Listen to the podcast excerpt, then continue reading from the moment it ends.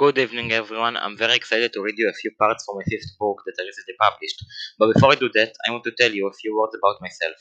When I was a little child, I didn't really know where I was heading in life. I quit school and Ibris at the age of 16 because I was bored and I didn't want to be given orders by teachers and I felt disrespected by them.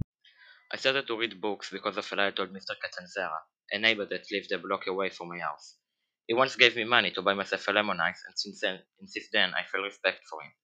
The reason that I lied was out of shame that I didn't do anything all day long.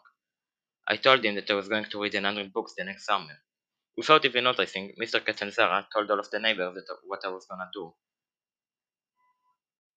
And suddenly, everyone started smiling at me and respected me. At the same time, I didn't even manage to keep interest in reading a magazine. The thought of people finding out I wasn't even starting to read the books got me going to the library and randomly picking 100 books that I read for a year straight.